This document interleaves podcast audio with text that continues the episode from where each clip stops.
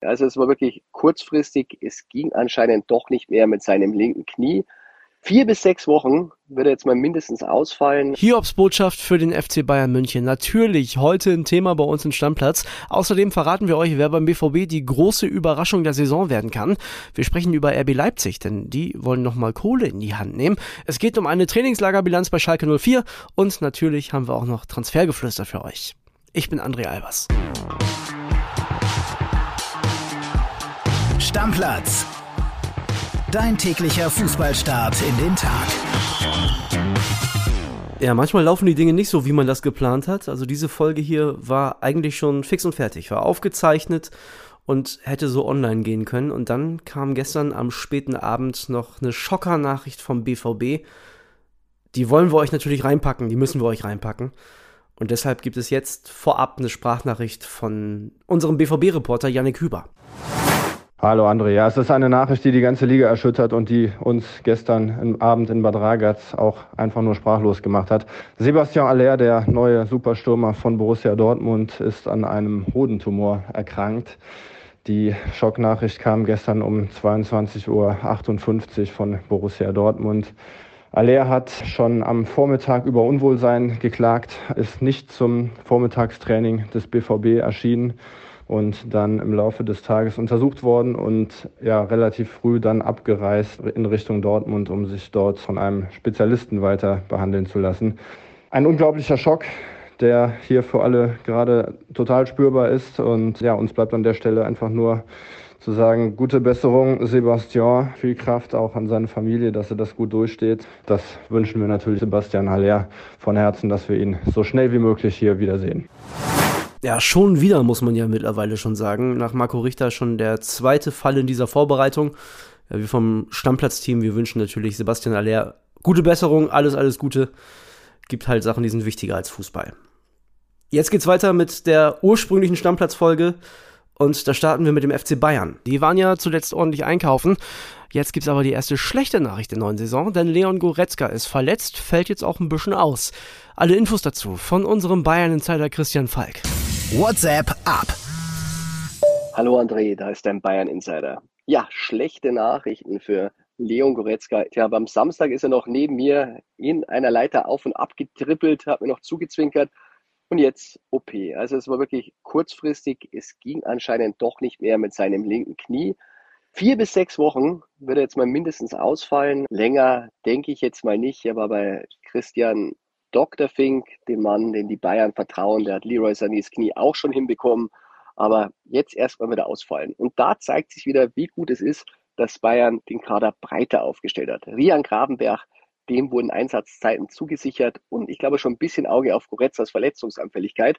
Der wird jetzt von Anfang an vielleicht schon eine Rolle spielen. Jamal Musiala, ja, wäre auch ein Kandidat für die Goretzka-Position. Und dann gibt es ja auch noch Marcel Sabitzer, ähm, der will nicht weg, auch wenn Bayern ihm keine Steine in den Weg legen würde. Also man sieht schon, Goretzka-Ausfall ist bitter, er ist ein Leistungsträger, er ist ein Gesicht der Mannschaft, aber der Bayern-Kader ist jetzt breit genug, um sowas aufzufangen. Und das ist gut so. Beste Grüße, euer Christian Falk. Ja, die einen haben vorerst einen Mittelfeldmann weniger, bei den anderen könnte ein Mittelfeldmann die Überraschung der Saison werden. Zumindest dann, wenn es nach Matthias Sammer geht. Der hat folgendes im Bildinterview mit dem Kollegen Walter Straten gesagt. Die größte Überraschung erhoffe ich mir, weiß ich nicht, Salih Özcan. Weil er etwas mitbringt, was ich für wichtig erachte, weil er im letzten Jahr das, was er schon auch in der U21 äh, gezeigt hat, äh, nämlich äh, dieses äh, Gewinnen wollen, Ausdruck, Haltung, äh, äh, das auch immer wieder äh, zu zeigen, äh, mir immer gefallen hat und im letzten Jahr dazu diese sportliche Stabilität kam. Also ich würde mal sagen, es könnte eine große positive Überraschung werden. Ja, wisst ihr, was das Gute ist? Wir haben natürlich jemanden im Trainingslager, der uns sagen kann, wie sich der Ötschan so schlägt und ob der wirklich ein Kandidat für die Startelf ist. Und das ist der Kollege Jonas Ortmann. Hallo André. Ja, ich habe gesagt, zuletzt war es windig in Bad Ragaz. Jetzt ist es definitiv knüppelheiß. Also ich glaube, es sind 35, 36, wenn nicht sogar 37 Grad in der Sonne. Äh, geht also hier quasi ähnlich zu wie interner BVB, weil einer, der auch richtig heiß auf die Saison ist, ist Sally Özcan. Der ist ja für 5 Millionen Ausstiegsklausel vom 1. FC Köln gekommen. Der Transfer wurde natürlich auch deswegen getätigt, um das Mittelfeld wieder zu stabilisieren.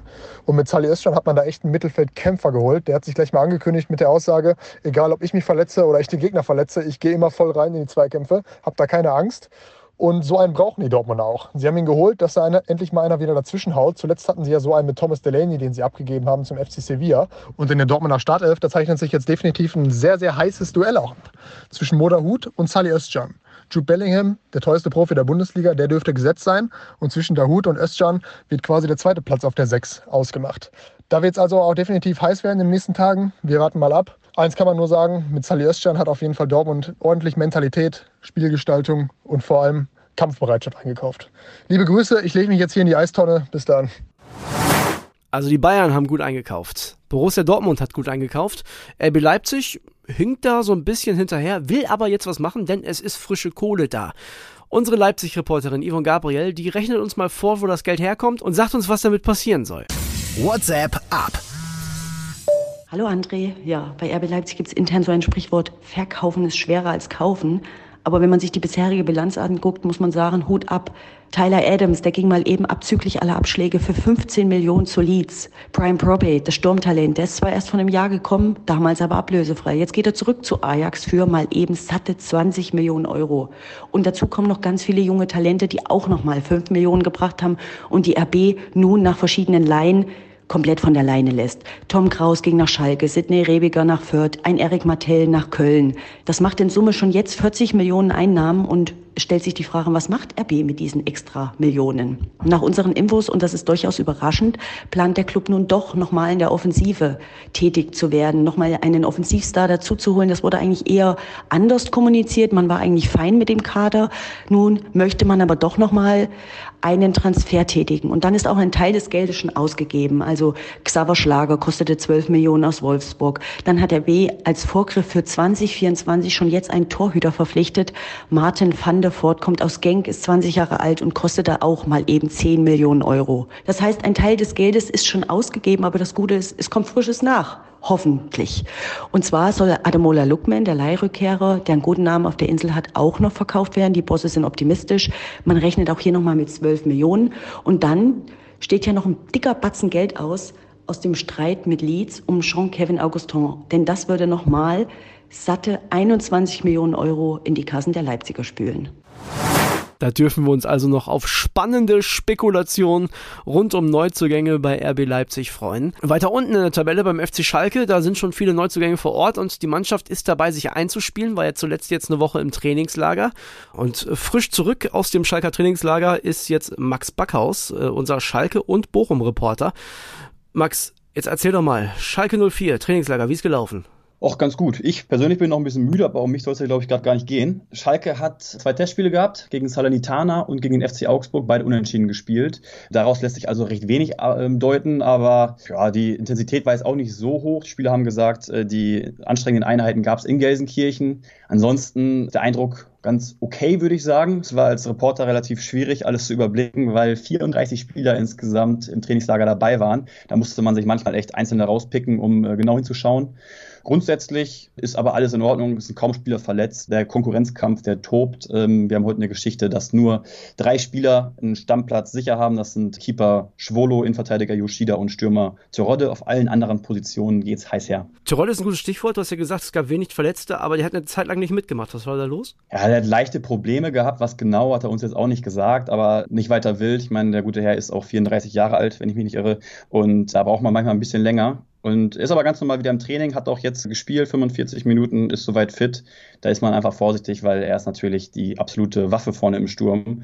Da will man kein Risiko eingehen, dass so eine kleine Blessur sich am Ende doch noch als was Größeres entpuppt. In der Bully Blitz Vorschau hat deine Kollegin Debbie gesagt, 4-3-3 und 4-2-2-2 sind so die Systeme, die Frank Kramer einstudieren möchte. Ist das auch im Trainingslager klar geworden nochmal? Ja, auf jeden Fall. Das sind die beiden Systeme. Ich habe das Gefühl, Frank Kramer tendiert aktuell eher zum 4-2-2-2 mit der Doppelspitze. Ich glaube, die Nase vorne haben da aktuell Terodde und Polter, aber er will auch weiterhin variabel spielen. Was nur sicher ist, ist, dass sie mit der Viererkette spielen, was finde ich persönlich ein kleines Risiko sein kann, weil Thomas Ovian, der wahrscheinlich hinten links beginnen wird, wenn er fit sein sollte, seiner größten Stärke, nämlich der Offensivkraft, beraubt wird. Äh, da muss man schauen. Das ist halt der Spieler, der am Ende verletzt in der zweiten Liga, aber bis dahin die meisten Flanken geschlagen hat.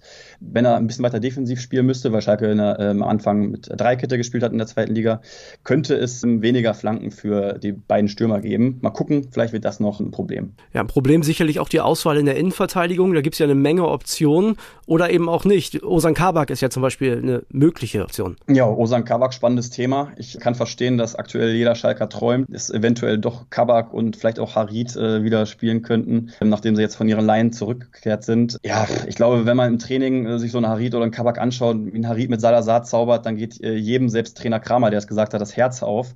Ich war auch ein bisschen überrascht, dass bei der Generalprobe im Trainingslager gegen Augsburg Kabak in der Startelf stand. Das war nämlich die vermeintliche Startformation, wenn an diesem Tag schon der erste Spieltag gewesen wäre, wie Frank Kramer mir nachher im Gespräch gesagt hat. Aber es hat auch noch keinen Austausch gegeben mit äh, Rufen Schröder, was ein mögliches Einsatzverbot angeht. Stand jetzt dürften beide tatsächlich also eigentlich zum Einsatz kommen. Aber wenn ich ehrlich bin, und das tut mir dann auch ein bisschen leid für alle Schalke-Fans, die da jetzt träumen, ich glaube, ein Einsatz in vier Wochen ist trotzdem ziemlich unwahrscheinlich. Schalke will beide auf jeden Fall loswerden. Also Harit und Kabak sind beides die absoluten Topverdiener im Verein. Die müssen gehen. Das kann sich Schalke gar nicht erlauben. Allerdings sind sie, stand jetzt noch Schalker und Frank Kramer hat sie eingesetzt in der Generalprobe gegen den FC Augsburg. Und klar ist, dass die Schalker Fans da träumen, aber ich halte es ehrlich gesagt für sehr unwahrscheinlich. Allerdings gibt es noch kein Einsatzverbot, was Frank Kramer mit Rufen Schröder abgesprochen hat. Das heißt, so 100% ausgeschlossen ist es nicht, dass sie vielleicht noch maximal viermal bis zum Ende der Transferperiode zum Einsatz kommen. Aber ich kann es mir wirklich nicht vorstellen, allein schon wegen des Verletzungsrisikos, dass man die Spieler am Ende doch nicht los wird, weil die verdienen so viel Kohle, das wird Schalke richtig wehtun, wenn sie bleiben müssten. Äh, gesetzt in der Innenverteidigung bis jetzt nur Yoshida und dann ist da ja noch ein Name, der möglicherweise den Verein noch verlassen könnte, das ist Malik Char, ne? Genau, der hat auch schon mehrere Offerten aus äh, Italien bekommen. Das ist allerdings jetzt schon wieder drei, vier Wochen her und wirklich heiß ist es da jetzt nicht geworden. Ich habe gehört, dass er persönlich das habe ich auch noch gar nicht geschrieben, es ist also quasi exklusiv, dass er ein Interesse hat, auf die Insel zu wechseln nach England. Da gibt es bloß das Problem, dass der Markt für Spieler so um die 10 Millionen Euro noch nicht so richtig angelaufen ist. Zwar ist Bella Kotschap schon nach Southampton gewechselt, der Bochumer, aber ansonsten kommt das jetzt langsam erst so richtig und kann sein, dass es da erst noch so richtig heiß wird. Und ja, ich glaube, um die 10 Millionen, da wird sich auch auf Schalke keiner beschweren, wenn es die für den U21-Nationalspieler gäbe. Was glaubst du, wie wichtig ist der Transfer von Kral? Der kam ja während des Trainingslagers noch dazu. Ist ein guter Deal für Schalke, glaube ich, ne? denn der ist ja nicht ganz so teuer durch diese Regelung, dass Spieler aus Russland und der Ukraine erstmal für ein Jahr zur Leihe wechseln können. Definitiv. Das ist für Schalke auch geringes Risiko. Für den Spieler ist es sowieso gut. Er hat jetzt auch einmal gespielt. Ich habe den natürlich ein bisschen genauer beobachtet und muss sagen, also ich glaube, der kann Schalke schon richtig helfen. Das ist mein erster Eindruck. Also so ein Spieler, der auch auf engem Raum den Ball ruhig hält und die Lücke sieht und enge Spielsituationen lösen kann. Bin ja auch Bochum-Reporter, wie du am Anfang gesagt hast, so ein Toto Lucia. Ich kann mir vorstellen, dass er eine ähnliche Funktion auf Schalke einnehmen kann und dann auf einer Doppel-6 eventuell neben Kraus zum Einsatz kommen wird. So, und damit machen wir den Deckel auf Schalke 04 für heute drauf und normalerweise würde ich jetzt für die Budi Blitzvorschau einen Teaser reinstreuen, ne? also was, was wir schon aufgenommen haben, aber jetzt habe ich dich als Bochum-Reporter ja direkt dran. Ne? Es gibt mehrere Schalke-Reporter bei uns, aber nur einen, der sich so richtig um Bochum kümmert, das bist du. Der VfL heute Nachmittag, möchtest du schon mal was sagen? Ja, ich glaube, VfL Bochum wird auf jeden Fall richtig spannend in der kommenden Saison. Es sind extrem viele Spieler gegangen, ein paar neue gekommen. Da hat sich ordentlich was getan. Es gibt Spieler, die uns richtig begeistern könnten. Da gibt es einen, habe ich auf dem Zettel, vor allem auch für euch, wenn ihr irgendwelche Managerspiele spielt. Da hätte ich eventuell einen Geheimtipp, der dürfte nicht allzu viel kosten. Also ich sag euch, schaltet mal ein. Ja, danke Max. Und jetzt haben wir noch das hier für euch. Transfergeflüster. Anfangen wollen wir mit Paolo Dybala, der wechselt wohl zur AS Rom, das sagt zumindest Journalist Fabrizio Romano, der Transferexperte, der hat schon Here We Go getwittert und auch Sky Italia ist sich da sicher. Ja, AS Rom ist ja der Club von José Mourinho, Dybala soll demnach einen Dreijahresvertrag unterschreiben und rund 6 Millionen Euro verdienen. Ich sag mal so, davon kann er auf jeden Fall zweimal warm essen, aber war zwischenzeitlich auch bei Inter Mailand im Gespräch, vorher ja bei Juve gespielt. Vielleicht hat der Mann sich auch so ein bisschen verzockt. Eintracht Braunschweig, die verzocken sich nicht. Nach Bildinfos holen die einen richtig guten Mann, und zwar Unionsflügelstürmer Keita Endo. Für die zweite Liga auf jeden Fall ein Top-Transfer. Ist noch nicht ganz klar, ob der ausgeliehen oder gekauft wird. Und Neapel will wohl Leverkusens Hinkepie verpflichten. Ja, auch AC und Tottenham sollen Interesse haben, aber nach Bildinfos will Leverkusen den Mann aus Ecuador auf gar keinen Fall abgeben. Der hat sowieso noch einen Vertrag bis 2026. Da ist dann eher eine Vertragsanpassung und Verlängerung im Gespräch als ein Verkauf und wenn, dann auch nicht unter 40 Millionen und ich würde mal sagen, 40 Millionen für Hinkepie, das ist mal eine Hausnummer. Das war's mit der Stammplatzfolge für heute. Wenn ihr Bock habt, dann abonniert uns beim Podcast-Anbieter eures Vertrauens. Auch gerne eine Bewertung da lassen. Das hilft uns wirklich, wirklich sehr. Wir sagen das immer wieder, aber es ist auch die Wahrheit. Und ja, wenn ihr Lust habt, heute Nachmittag nochmal Stammplatz, dann die Budi Blitz Vorschau.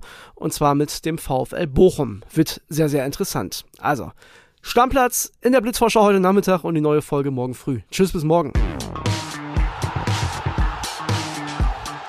Stammplatz. Dein täglicher Fußballstart in den Tag.